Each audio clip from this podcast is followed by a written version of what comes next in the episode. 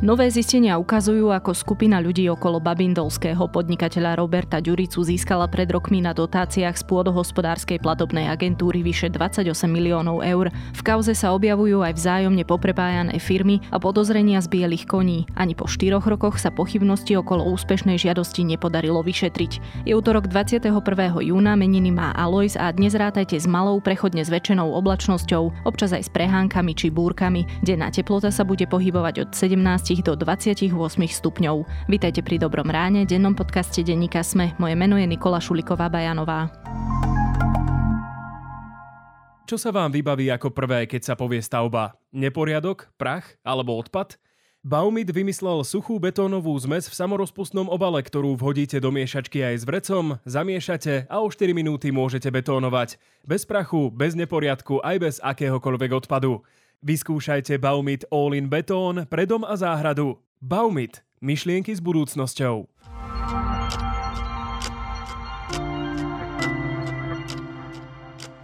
A poďme na krátky prehľad správ. Advokáta Mareka Paru prepustili z väzby, rozhodol o tom dozorový prokurátor úradu špeciálnej prokuratúry. U obvineného boli súdom konštatované iba dôvody tzv. kolúznej väzby, ktoré mali trvať do vykonania výsluchu presne konkretizovaných osôb. Národná kriminálna agentúra zadržala Paru 20. apríla. Obvinený je zo zločinu založenia, zosnovania a podporovania zločineckej skupiny. Spúšťa sa projekt Slovensko v mobile. Pri komunikácii s úradmi už nebude potrebná čítačka s počítačom. Ministerka informatizácie Veronika Remišová hovorí, že aplikácia má slúžiť ako elektronický občiansky preukaz. V horizonte ďalších mesiacov sa do nej pridajú ďalšie funkcionality, zjednoduší sa napríklad aj elektronický podpis. Ministerstva a úrady budú občanom posielať notifikácie s upozorneniami na dôležité dátumy či pohľadávky voči štátu. Minister školstva Branislav Gröling navrhuje dorovnanie platov zamestnancom v školstve k 10% od 1. júla, respektíve od 1. septembra. Od začiatku budúceho roka o ďalších 10%. Gröling uviedol, že o návrhu budú ešte diskutovať. Vôľu na septembrové dorovnanie prejavil aj minister práce Milan Krajniak. V týchto dňoch sa podľa jeho slov uskutoční stretnutie na úrovni premiéra Edvarda Hegera, ministra financií Igora Matoviča, ministra práce a ministra školstva. Riešiť budú platy zamestnancov vo verejnej i štátnej správe.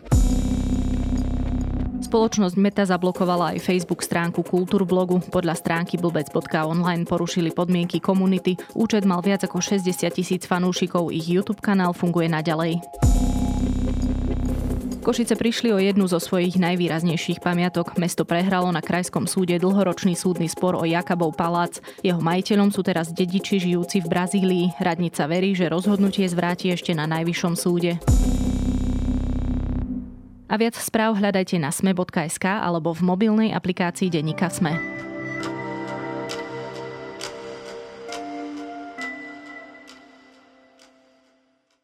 Pôdohospodárska platobná agentúra ročne rozdeľuje asi miliardu eur cez dotácie. Je preto veľmi dôležité vedieť, ako funguje a takisto, ako vyzerajú kontroly vyplatených eur. Veľa sme o nej nevedeli, až kým sa nezačali objavovať prvé kauzy. Korupčným schémam, fiktívnym firmám a nahnevaným malým farmárom sa pozornosti dostalo až po vražde Jana Kuciaka, ktorý mal takisto rozpracovanú tému o podvodoch v slovenskom pôdohospodárstve. Najnovšie zistenia denníka SME a nadácie Zastavme korupciu ukazujú, že jedna z kauz, Babindol, kde o dotáciu žiadali v čase volieb v roku 2016, si žije takmer nevyrušeným životom a že by nás to pre systém kontrol nemuselo až tak veľmi prekvapovať. Viac už s reportérom domácej redakcie denníka Smeromanom Cuprikom, ktorý sa téme venuje už roky. Ten proces e, vyhlasovania tých víziev v minulosti bol nastavený tak, aby e, niektoré záujmové skupiny nelegálnym spôsobom profitovali pri rozdeľovaní týchto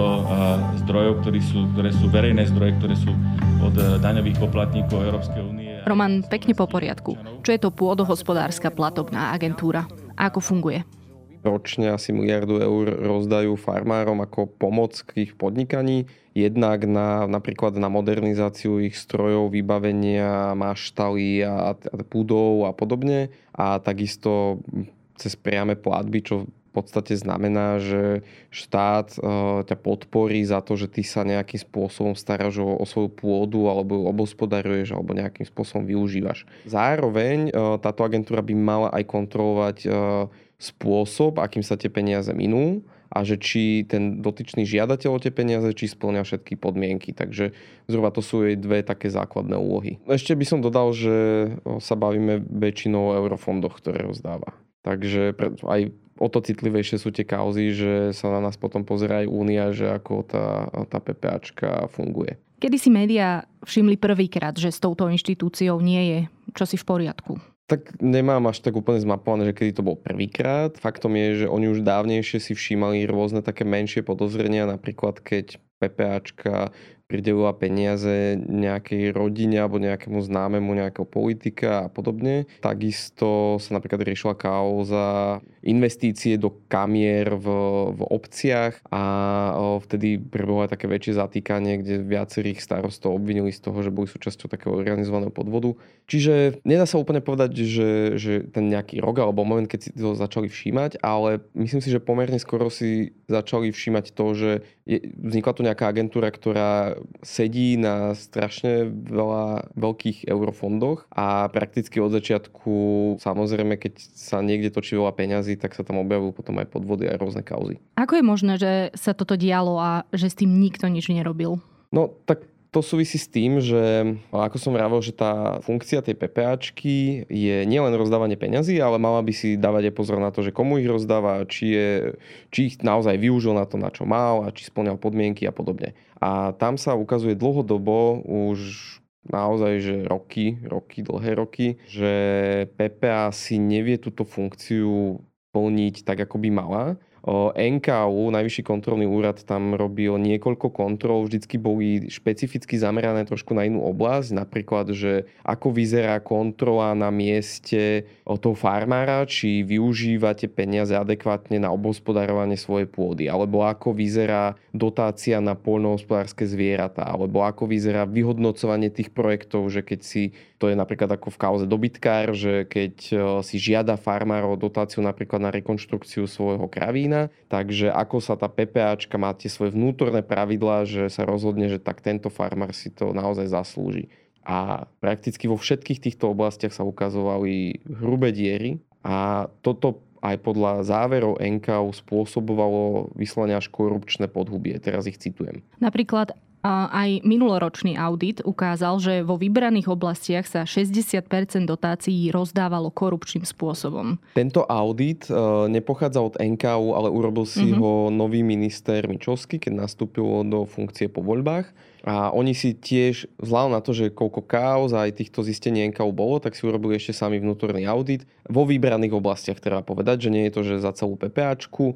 Oni sa tam pozreli napríklad na rozdávanie kombajnov a podobne a teda v tých rizikových oblastiach, ktoré si identifikovali, tak tam sa ukázalo presne tých 60%, že že sa rozdávalo korupčným spôsobom, čo znamená, že sú tam silné podozrenia, že tam asi došlo k podvodu.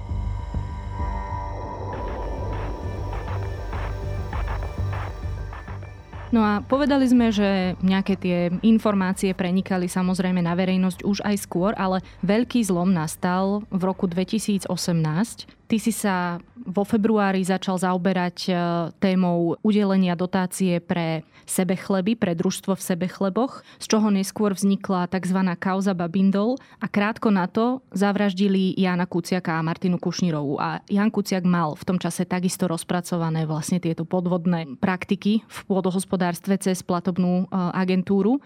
No a vlastne, keď sa prenesieme tie 4 roky dozadu, spomenieme si aj na veľké protesty farmárov, tak si to pripomeňme. Čo sa v tom roku 2018 vlastne udialo? Tam sa uh, zbehlo viacero prípadov, ktoré... No, bol to taký zlomový rok aj v tejto oblasti práve kvôli tomu, že uh, rôzne, ve, rôzne typy rozdávania peňazí, uh, ktoré PPA prevádzkuje, tak v tom roku sa ukázalo, že ako to celý, celý ten systém nefunguje. Tá prvá vec bola, môžeme začať, môžeme začať takými, takým, takým známym prípadom Grovky Roškovej, ktorá poberala priame platby, pravdepodobne podľa doterajších záverov vyšetrovania na plochy, ktoré vôbec neboli orná pôda, bolo to napríklad letisko. Hej alebo parkovisko a podobne. Čiže tam sa vlastne ukázalo, že PPAčka si nevie skontrolovať, že či tá deklarovaná pôda, na ktorú si žiadateľ žiada nejaké peniaze, či vôbec pôdou je. Uh, druhý bol problém, na ktorý upozoril Jan Kuciak ešte, ešte počas svojho života. Pred, predtým, než mal rozpracovaných tú kauzu talianskej mafie, tak upozornil na jednu vec, že blízky hotel Bodorovcov Zlatý kľúčik si tiež získal dotácie za takých zvláštnych okolností. On si všímal to, že išlo o program na rozvoj vidieka, hoci Zlatý kľúčik je v Nitre. A, a, tak on o tom potom písal článok a to čiastočne súviselo potom s mojou kauzou Babindo, ktorú som tiež v tom čase písal ja. A tam šlo o to, že taká skupina o, mladých ľudí, ktorí doteraz sa veľmi tomu farmárčeniu nevenovali, zrazu prišla k strašne veľkým peniazom, dokopy za 27-28 miliónov eur a všetci, všetkých prepája jedna osoba, taký dalo by sa nazvať miestny agrobaron Robert Jurica, ktorý má teda o, o viaceré plochy okolo hontianských Nemcov, zároveň má viacero firiem a keby sme si predstavili, že všetci títo, je, títo ostatní podnikatelia sú mu podriadení, lebo sú to naozaj že mladí ľudia bez podnikateľských skúseností, len sa s ním nejako poznajú a dokonca väčšina z nich žije v jednej dedine a sú susedia spolu, tak zrazu z tejto optiky on získal naozaj neprirodzene veľa peňazí. Tak to sme rozoberali my.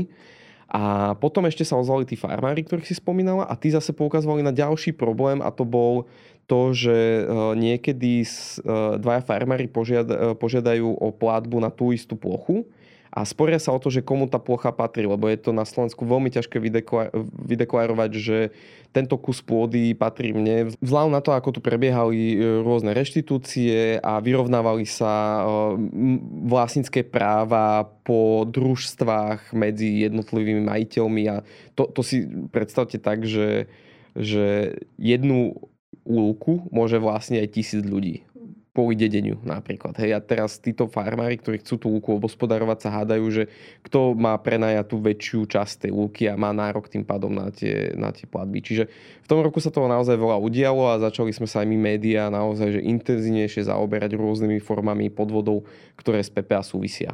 Ako je na tom napríklad kauza Babindol dnes? Ty si sa tomu začal opäť venovať preto, pretože pred viac ako pol rokom pôdohospodárskej platobnej agentúre hrozilo, že príde o akreditáciu. O čo presne išlo? Ja som dlhšie, dlhšiu dobu mal v hlave tému, že sa treba k tej kauze vrátiť. Už aj z toho dôvodu, že my sme v tom čase, keď sme otvorili kauzu Babindol, tak oni len začali príjmať tie, tie peniaze a začali robiť súťaže na dodávateľov, ktorí im napríklad budú ten kravín postavia alebo ten traktor dodajú a podobne. Takže určite z novinárskeho hľadiska bolo zaujímavé sledovať, že ako tie peniaze naozaj minuli. Hej? A k tomu bol druhý aktualizačný moment ten, že hrozila PPAčke strata akreditácie. To súvisí presne s tými kauzami, o ktorých sme sa doteraz bavili, že aj Brusel si jednoducho všímal, že na Slovensku máme hrozné diery pri rozdávaní peňazí z PPAčky v rôznych oblastiach a dosiahlo to až do toho bodu, že nás teda vyzvali, aby sme si tam urobili poriadok, nejak tú agentúru zreformovali a celý ten systém rozdávania peňazí prekopali, aby nám oni skrátke a zjednodušene mohli dôverovať, že sa tie peniaze nebudú u nás strácať a že môžeme to ďalej robiť.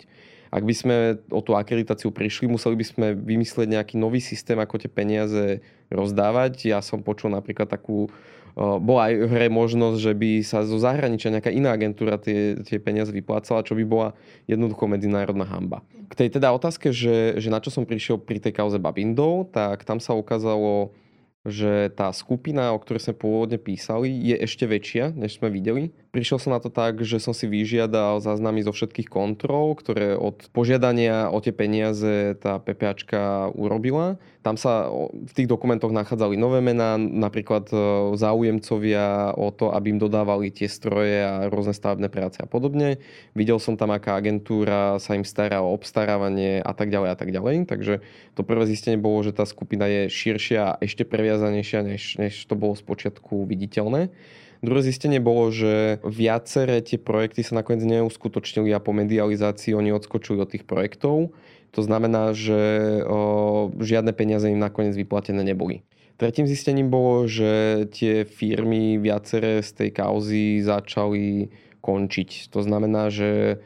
O, zanikať myslíš? Zanikať, buď ich predali, alebo, alebo skrachovali, alebo vstúpili do reštrukturalizácie, alebo ich dali nejakej firme, ktorá sa venuje akože úpadku firmám a podobne. Čiže o, dá sa povedať, že išlo z počiatku o malé farmy, ktoré prišli k veľkým peniazom a keď ich dostali a minuli, tak začali znovu končiť. Čiže niečo ako biele kone? Mám tomu takto rozumieť? No k tomu sa môžeme dostať, teda uh-huh. k tým bielým koňom, ale jedno z podozrení je aj to, že celá tá schéma je o tom, že Robert Ďurica sa potreboval tváriť, že není sám poberateľom desiatok miliónov eur, ale našiel si na to nejaké biele kone, to nazvime, ktoré sa tvárili ako samostatní farmári a podnikatelia, ale v skutočnosti za tým bola jedna osoba, ktorá na tom dobre zarobila. Ale nehovorím, že to tak naozaj bolo, ale je, je to jedna z verzií, ktorá samozrejme tomu novinárovi napadne, keď, keď sa na to celé pozrie. A pracuješ s ňou napríklad aj preto, že jedným z takýchto poberateľov je, alebo bola teda v tom čase, ak sa nemýlim, 23-ročná študentka? No áno, ona bola vtedy študentka, ktorá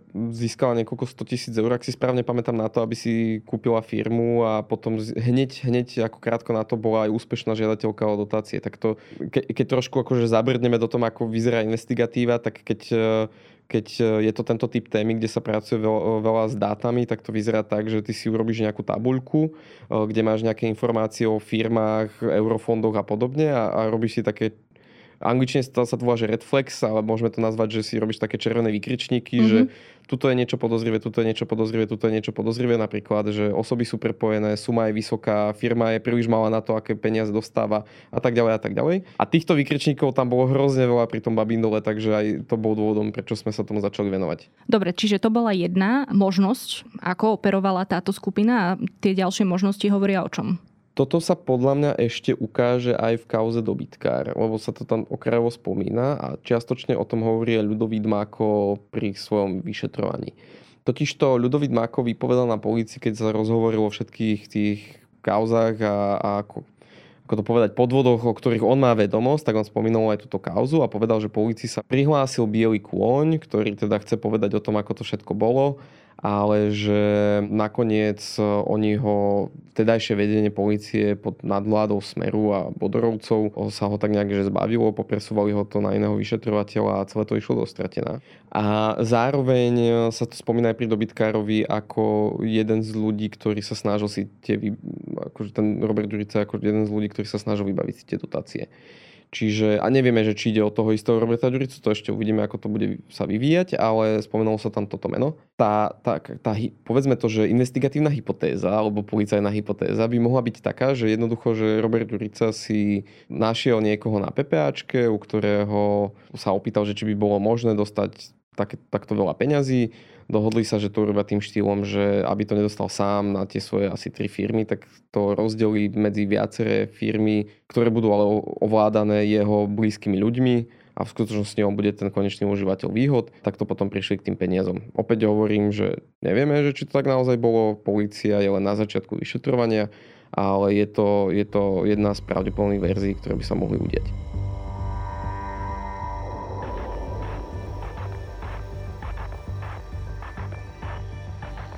Ty si sa bol aj na miesto do sebe chlebov opäť pozrieť, aby si videl, kam tie peniaze išli. Čiže ako to tam vyzerá dnes? Ten areál je zaujímavý tým, že je uh, prakticky celý je obsadený viacerými firmami, ktoré sú vyslovene v štruktúrách tej, tej kauzy alebo tej skupinky z Babindova. Čiže v podstate Babindovčania majú svoje farmy kúpené v areáli bývalého družstva v Sebechleboch. Hej, keď to takto poviem, aby sa to nemýlilo, že prečo hovoríme raz o Babindove, raz mm-hmm. o mhm. Sebechlebo, tak toto je ten dôvod. A je vidieť, že tie peniaze naozaj využívajú na, na to, na čo majú. To znamená, že vy sme tam videli kopec nových strojov, až sa tak blízkali, by sa dalo povedať, že naozaj pôsobili veľmi novo a mali tam rôzne traktory a ťahače a podobne.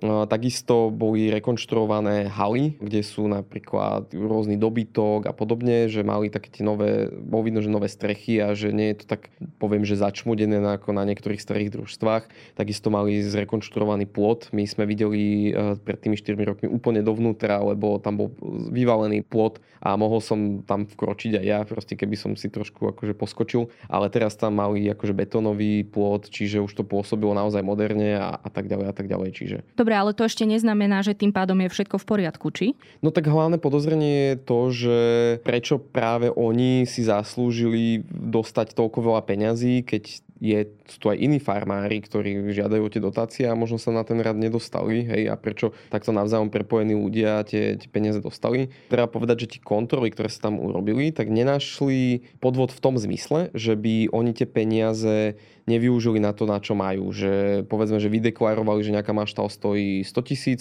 ale oni si postavili maštal za 50 tisíc, za 50 tisíc si nechali. Hej. Skôr to vyzerá naozaj tak, že sa postarali o to, aby boli úspešní pri pri získavaní takého veľkého množstva peňazí. A čo mňa napríklad zaujímalo je, že či PPAčke nevadí tam ten istý konflikt záujmov, keď povedzme jeden žiadateľ povie, že ja berem tieto peniaze na to, aby som vytvoril dve pracovné miesta a z toho na jedno pracovné miesto zamestná sám seba.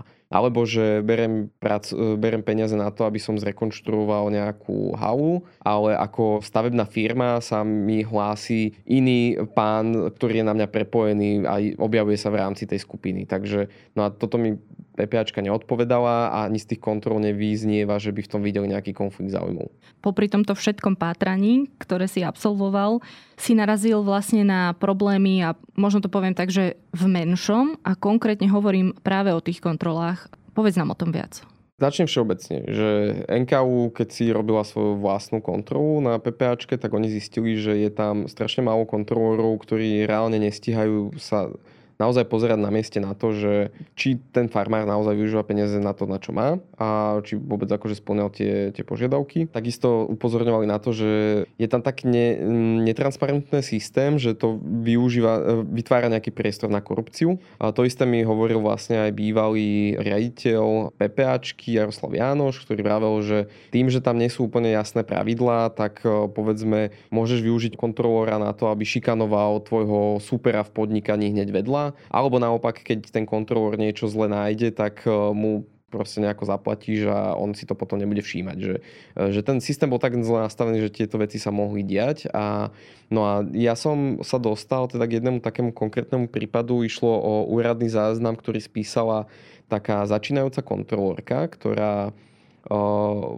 ju poslali do dvoch družstiev robiť kontroly a tá e, veľmi rýchlo zistila, že sa nepáči ten spôsob, akým tie kontrolné skupiny fungovali a tak využila možnosť stať sa oznamovateľkou proti spoločenskej činnosti, čo znamená v preklade do ľudskej reči, že upozornila na nejaké nekalé praktiky tej svojej vlastnej kontrolnej skupiny, spísala o tom záznam a poskytla aj čo najviac dôkazov, ktoré o, o tých kontrolách mohla poskytnúť. Napríklad? Išlo napríklad o to, že keď ju robili kontroly na mieste u jedného, u jedného podnikateľa, ktorý ich pozval na obed, e, dal im flašu vína, urobil im prehľadku na hrade Krásna hôrka, ktorý dodnes neprístupný verejnosti. Jej povedala šéfka skupiny, že nech zameriava len tie pekné alebo obrobené časti pôdy, tak aby to vyznelo v, tej, tom závere tej kontroly, že naozaj tento farmár sa stará o tú svoju pôdu, zaslúži si peniaze, o ktoré žiada. Ale ona tam videla aj proste plochy, ktoré neboli tak obrobené, za ktoré by ste peniaze nezaslúžil, ale teda tieto si nevšímali. Hej, tak to je jeden takýto príklad.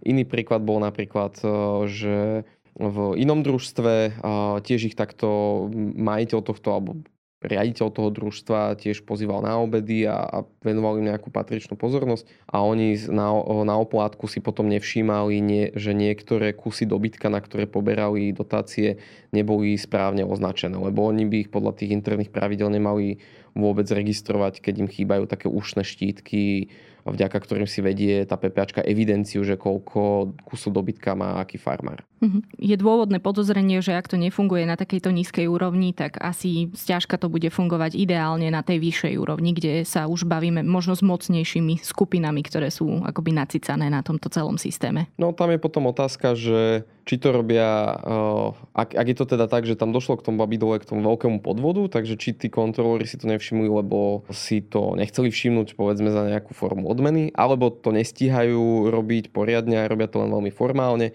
alebo ešte je tretí dôvod, že ten systém ako taký si nerobí tieto výkričníky, o ktorých sme sa bavili, ako si ich robíme my, ale proste naozaj rizo formalisticky príde a zmeria, že tak oni si požiadali na e, dotáciu na maštal 50 x 20 m štvorcových, my sme to zmerali, je to naozaj maštal 50 x 20, tak je všetko v poriadku. Už si spomenul, že Ľudovít Makový povedal, že konkrétne, čo sa týka Babindolu, prišiel človek, ktorý tvrdil, že je biely kôň na políciu a oni to zahrali do autu. Čiže čo sa momentálne deje vlastne s týmito zisteniami? Tak čo sa týka Babindolu, tak tam prebieha v praxi, v policajnom žargone sa to volá, že predpripravné konanie, to znamená, že policia to stále ešte len preveruje, nezačala žiadne stíhanie oficiálne a nič podobné. Čo k tej kauze, čo sa mi podarilo zistiť, že v akom štádiu je tá policia, tak oni vraj teda na to naozaj pracujú, že nie je to tak, že by si to nevšimali a to, tú výpoveď Makov si zobrali a začali ju preverovať, ale momentálne sa nevedia pohnúť z miesta, takže tá kauza tak trochu stojí. Hej, že oni aj to vedia, aj by to chceli riešiť, ale úplne sa im nedarí. Čo sa týka tej kontrolórky, tak tam sa tomu venovala policia tiež ale stíhanie zastavila, lebo nevidela dôvod nejak pokračovať, čo môže znamenať napríklad, že buď to vyhodnotila tak, že skutok nie je trestným činom, alebo sa nestal a tak ďalej a tak ďalej. Predpokladám, že najväčší problém bol asi len ten, že oni ju vypočuli, ona im povedala, čo zažila a nikto iný to nepotvrdil. A to sa niekedy stáva proste, že keď dojde k takejto situácii, tak potom tá policia sa nemá ako veľmi pohnúť. V súvislosti s ňou ale vyše, robili ešte jedno vyšetrovanie jedného toho družstva, tam tiež na nič neprišli, ale čo stále prešetrujú je, že e, bývalý rejiteľ PPAčky Jaroslav Janoš, ktorého sme tu spomínali, a súčasný rejiteľ PPAčky e, Jozef Kíš sa navzájom obvinujú, že kto z nich zle urobil kontrolu v jednom z tých družstiev, kde bola aj táto kontrolórka lebo, lebo súčasné vedenie PPA obvinuje Jaroslava Janoša ako bývalého šéfa, že on tlačil na tých kontrolórov, aby to zamerali nejak inak, ako to malo byť. No a Jaroslav Janoš naopak hovorí, že on videl, že tí kontrolóri pochybili, tak chcel od nich nech to opravia, ale že to neznamená, že on ich donútil do niečoho zlého, iba že, proste, že si to samosobne premeral a zistil tam nedostatky. No a toto policia tiež ešte akože preveruje, že teda, že čo sa tam naozaj stalo. Ale a, aby som povedal, že podľa mňa toto krásne ilustruje ten príklad, že ako tie kontroly na mieste nefungujú. Keď sa dva riaditeľia hádajú, že či bola tá kontrola urobená riaditeľia, tí najvyšší v tej danej agentúre sa spolu hádajú, že kto to urobil zle. Agentúra má svoju akreditáciu, neprišla o ňu, takže verím, že ty sa budeš aj naďalej venovať e, tejto téme a kto by sa chcel dozvedieť viac, tak odporúčam, aby si prečítal sériu článkov ako aj rozhovor alebo pozrel video, ktoré Roman v spolupráci s nadáciou Zastavme korupciu pripravil. Ďakujem za rozhovor Romanovi Cuprikovi. Tucson, i30, Santa Fe, Ioniq 5. Tieto a ďalšie modely značky Hyundai nájdete v novootvorenom showroome Autopolis na Račianskej 155A v Bratislave. Nová predajňa Autopolis vás privíta v krásnych, novozrekonštruovaných priestoroch s prvou Hyundai elektrifikovanou zónou v Bratislave. Počas návštevy zaparkujete zdarma a môžete si dobiť svoj elektromobil. Navštívte Autopolis Hyundai Showroom na Račianskej 155A www.autopolis.sk Minúta môže zmeniť všetko. Preto sme pri tom. Sme minúta. Aktuálne spravodajstvo Sme minúta na titulke Sme.sk. Odteraz zadarmo.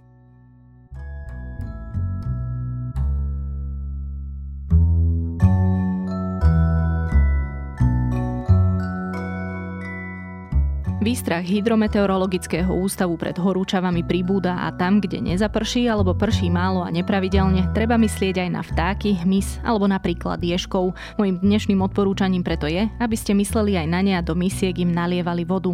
Ak chcete ešte ďalej počúvať, tak pravidelná dávka pripravila rozhovor so sociológom Michalom Vašečkom o tom, prečo musia byť konzervatívci a liberáli spojencami a taktiež veľké prekvapenie vychádza opäť podcast Duna.